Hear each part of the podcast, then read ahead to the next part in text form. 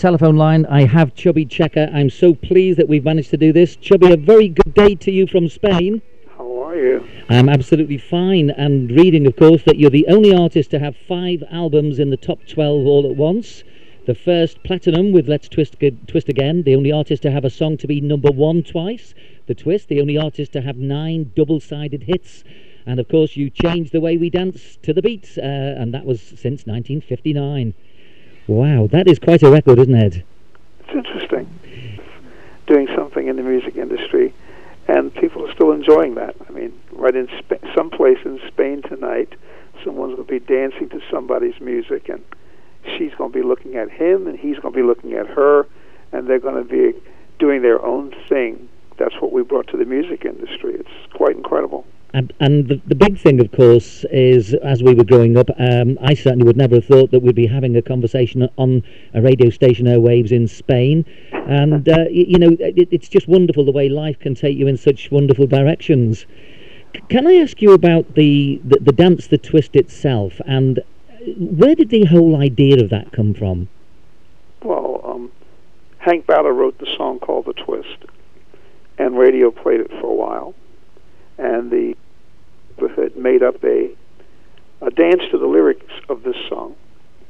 And when radio stopped playing it, no one was ever going to see the dance that the kids put together, and they never were going to hear the song again. And so the people uh, of our record company got together and said, let's go down into the grave and dig up mm-hmm. and resurrect this thing and see if we can make it and bring life to it. And we did. And we took the twist and we campaigned it and made a science out of it. Um, the formula to dancing apart to the beat is um, the twist is is like putting out a cigarette with both feet, mm-hmm. coming out of the shower, wiping off your bottom with a towel to the beat of the music. Now, if you're wiping off your bottom with a towel to the beat of the music, you're not touching your partner, which is giving us this thing called freestyle dancing to the beat of the music. And we did that on American Bandstand. In two minutes and 42 seconds, we changed the world. And dancing apart to the beat is was the biggest thing that happened in the music industry at that very moment. And as we speak, dancing apart to the beat is still the biggest event in the music industry. And you know, um, when I'm meeting people like yourself over the airwaves, and I'm thinking, uh, I think it was two weeks ago, I was speaking with Emile Ford, and uh, it, there are so there's so much more to all of these people like yourself that have influenced our lives. For example, um, I, I, was reading that you also um, were able to do quite a lot of um, vocal impressions, weren't you? I didn't hear. I always have done that. When I was a kid, we always wanted to do uh, voices of other people, and we had fun doing that. And for, in fact, my first song that the first record that I ever recorded was a song was a was a record called The Class. And in my classroom was Elvis Presley and and Fats Domino and a few others, the Everly Brothers, and and I did impressions of these people singing "Mary Had a Little Lamb." Absolutely lovely, and uh, I, have got a lovely picture in my mind, um, in my mind's eye, and this is about the store owner of Fresh Farm Poultry who was so impressed that he began showing your um, talents to his customers through a loudspeaker. Your talents through the loudspeaker. Yeah. Well, it's it's it's the it's the store it's it's the poultry market where I where I worked, and from there we went we went into we went into the recording studio. In fact, I used to sing in the front of Henry's store, and all the customers used to come and see who was doing all the singing.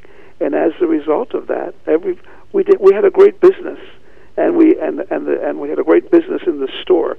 And uh, Henry thought I was a very nice kid, and so he took me to a friend of his named Kal Mann, and uh, up to a studio in Philadelphia, and that's when my record career began. I was 17 years old, and uh, I, I remember while the twist was being played on the radio, I was still in high school and I was also graduating while that song was being played on the radio.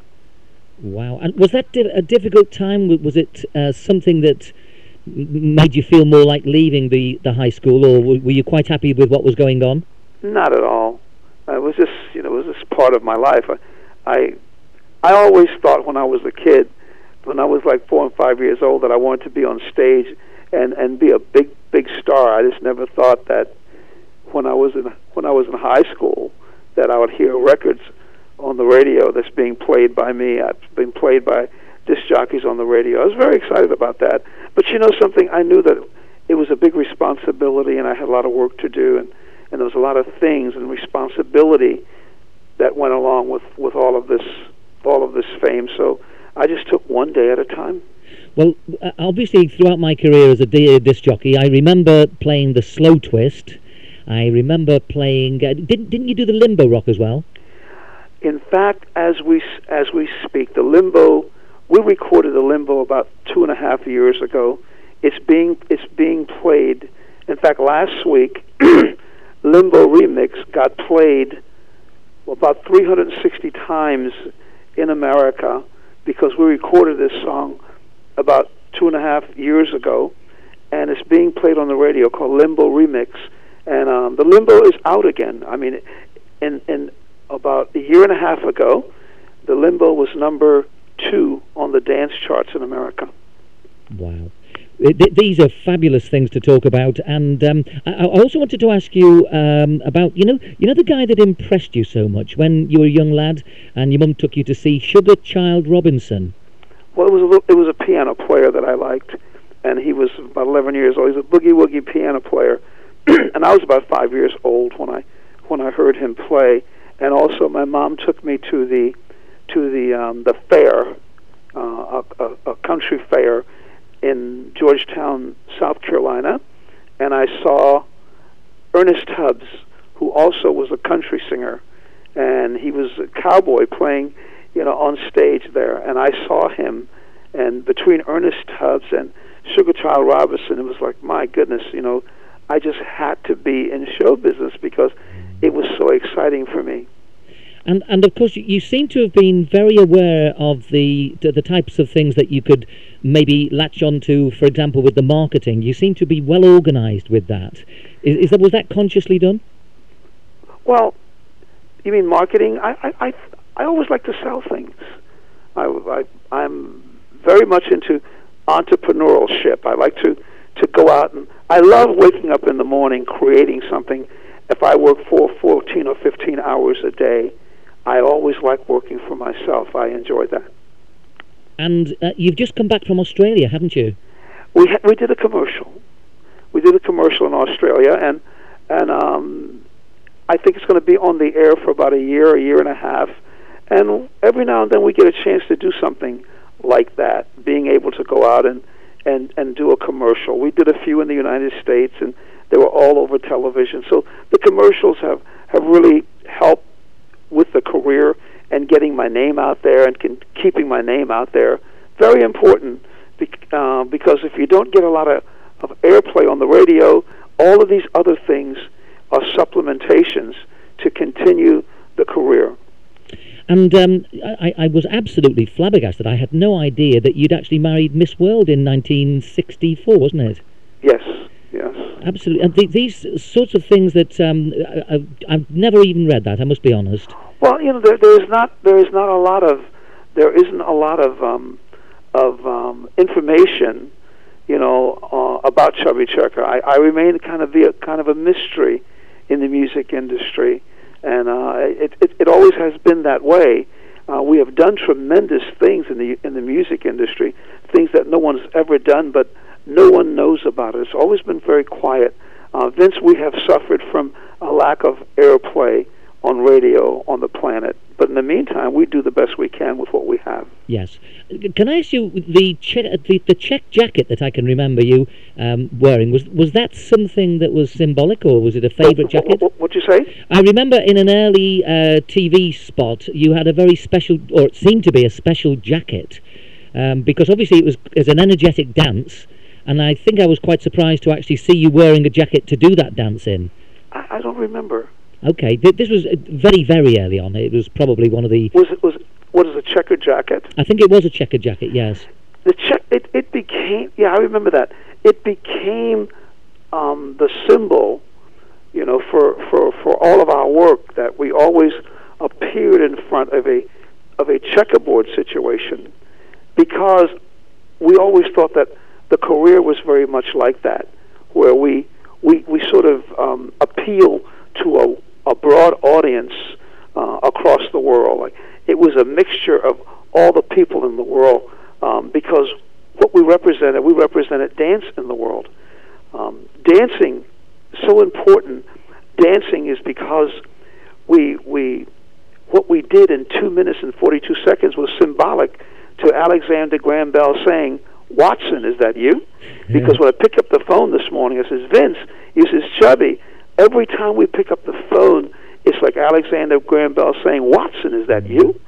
So every time somebody's music comes on the radio, or someone is going to a dance, and somebody's music comes on with a beat, Chubby Checker is there.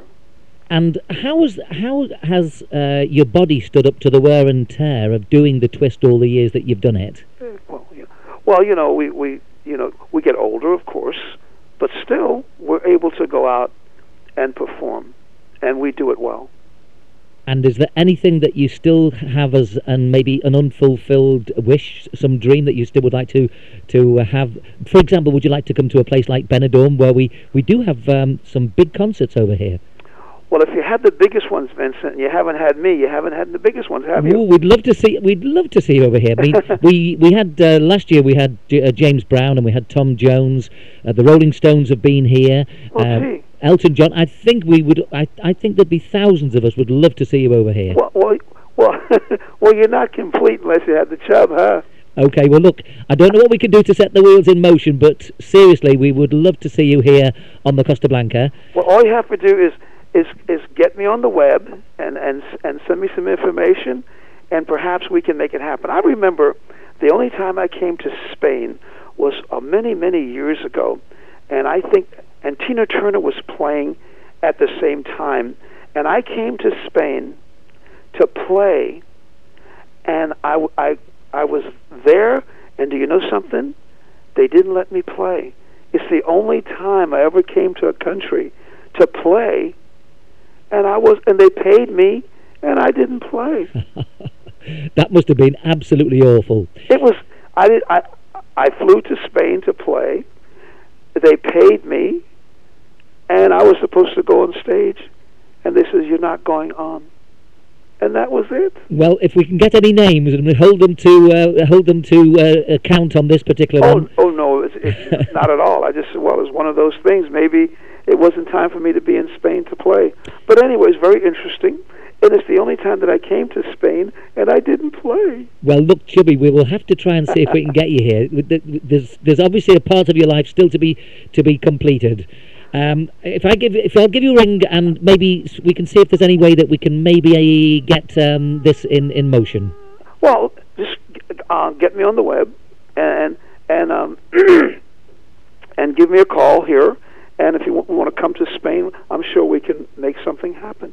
Well, that's absolutely brilliant. And on behalf of all the people who grew up with the twist and the limbo and the slow twist and let's twist again, Chubby Checker, thank you very much indeed Thank for you. taking the trouble. I know it's a bit early for you this morning, isn't it? Hey, Vincent, vaya con Dios. Um, muchas gracias. Chubby, thank you very much indeed. Bye. Bye bye. Ladies and gentlemen, well, there we are. We had the one and only Chubby Checker, and here's the music.